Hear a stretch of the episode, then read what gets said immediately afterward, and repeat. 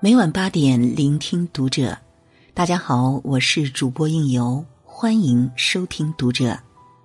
今天晚上我要为您分享到的文章来自作者李思源。一个人真正成熟的五大标志。关注读者微信公众号，一起成为更好的读者。把焦点放在自己身上。在我们没成熟之前，总是喜欢关注身边最近的人和离我们最远的人，他们过着怎样的生活？因为前者几乎跟你在同一水平线上。他们过得好，你会嫉妒；过得差，你又会心生怜悯。而后者不是位高权重者，就是名人明星，他们的逸闻趣事是你津津乐道的话题，也是你平淡无味的生活外的一剂调味品。可等到你成熟之后，你会发现，隔壁中年大叔娶了个小年轻，邻居王大妈嫁了个老外，家中穷亲戚突然成了暴发户，跟你没有任何关系。哪个演员最近绯闻缠身？哪个画家身世离奇？哪个艺术家江郎才尽？也跟你没有太大的关系。而你最终会发现，你每个月的工资是多少？你跟谁结婚？你父母的身体怎样？才跟你有重要关系。离你家最近的哪家超市物美价廉？你住的小区环境卫生如何？你家的 WiFi 信号好不好？才是你真正需要关心的。记得社会学家鲍尔莱曾说：“一个人成熟的标志之一，就是明白每天发生在我们身边百分之九十九的事情，对于我们和别人而言都是毫无意义的。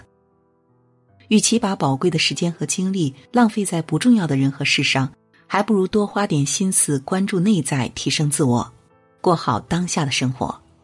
这比羡慕、嫉妒、议论别人的生活有用的多。”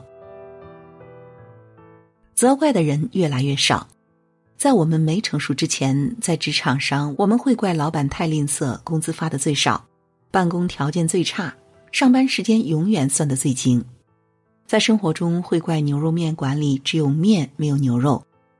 你的朋友跟你谈感情时，彼此还是兄弟；谈钱时就伤了感情。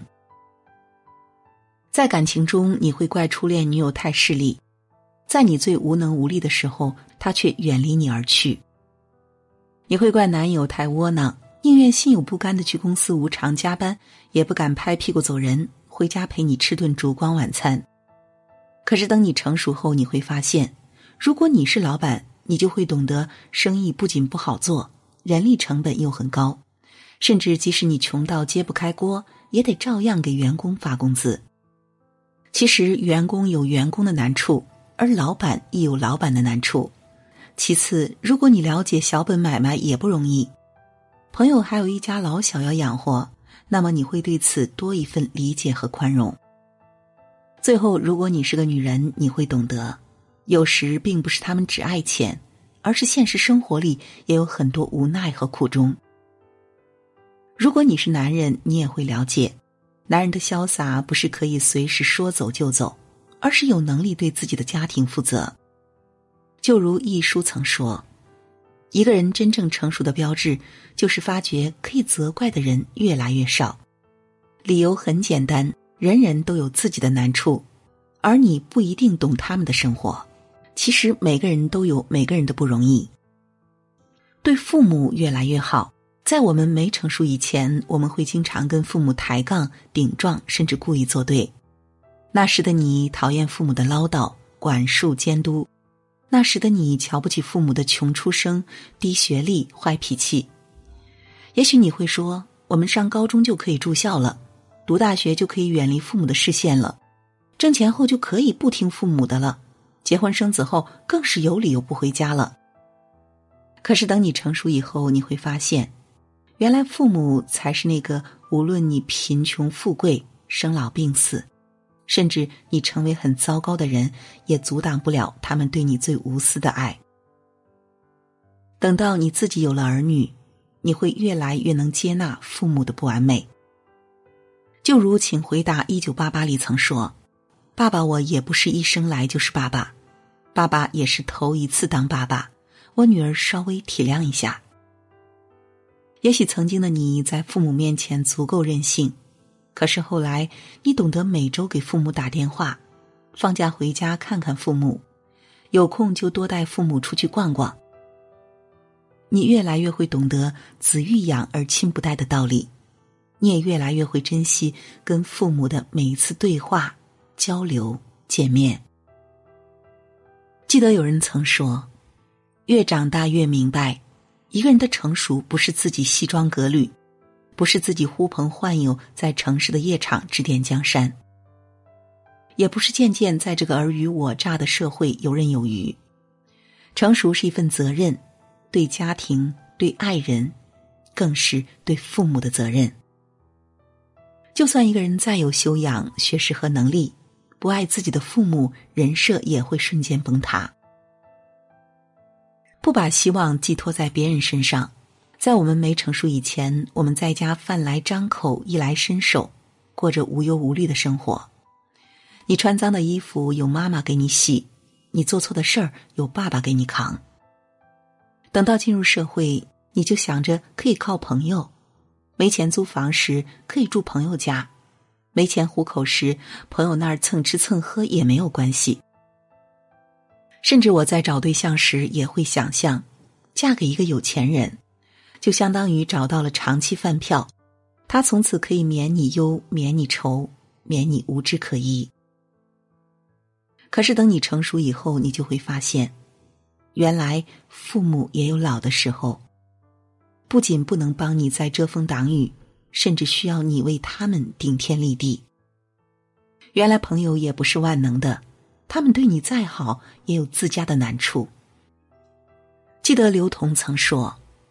任何事情不要把希望寄托在别人身上，无论是情感还是工作，否则唯一的结果便是措手不及，安全感只能自己给自己。其实，当你经历过一些突如其来的意外，一些苦不堪言的背叛，一些猝不及防的感情伤，你才会慢慢领悟。我们宁愿花时间去修炼不完美的自己，也不要浪费时间去期待完美的别人。宁愿未雨绸缪的自救，也不要痴心妄想等待别人的救援。宁愿自己养自己一辈子，也不要相信别人会养你一辈子。不过分在意别人的看法。在我们没有成熟以前，总是特别在乎别人的看法。读书时，我们把所有的精力都放在应试教育上。我们渴望得到左邻右舍、亲朋好友的认同，于是我们放弃了想要画画、想要学音乐、想要学点无用的兴趣爱好的念头，因为在大人的世界里，只要成绩好就是乖孩子。工作时，我们努力考公务员，参加事业单位的招聘，我们把找到稳定的工作、有份稳定的薪水作为人生的终极目标。其实，我们并不喜欢朝九晚五的生活。也不愿意把自己的青春闲置在喝茶看报纸中，但是在别人眼里，所谓的成功就是有个体制内的工作。等到婚嫁时，我们找的是门当户对、父母喜欢、长辈乐意，甚至是邻居称好的对象，而非自己真正喜欢的人。我们不是不想反抗，而是不敢反抗；我们不是不想争取。而是不敢面对众人失望的目光。可等你成熟以后，你会发现，原来真正有价值的人生是去找一个自己喜欢的人，做一件自己喜欢的事儿，去过一个自己喜欢的生活。毕竟别人不是你，他们无法决定你的人生。正如杨绛先生说：“我们曾如此期盼外界的认可，到最后才知道，世界是自己的，与他人无关。”毕竟，最后你懂得，每个人都只有独一无二的人生，而你才是你人生的主角。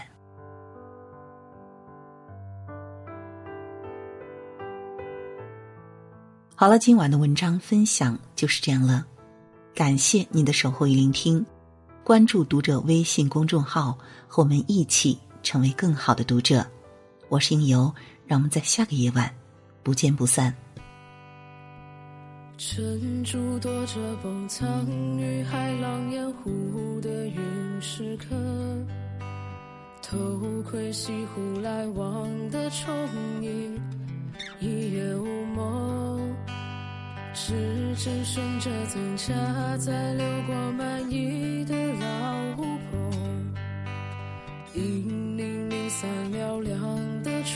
憧憬，无动于衷。时光说着说着就走了，岁月画着画着就没了。青春的豪赌终将散场，没有退路却义无反顾。时光说着说着就走了，岁月画着画着就没了。青春的豪赌将散场。没有退路却义无反顾。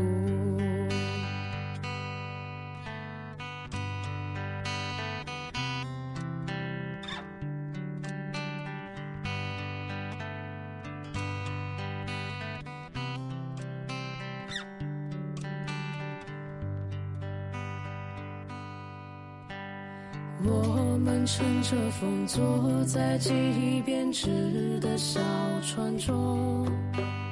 拨开满腔细碎的心的，许下心声。时光说着说着就走了，岁月画着画着就没了。青春的豪赌终将散场，没有退路却义无反顾。话盼着盼着就老了。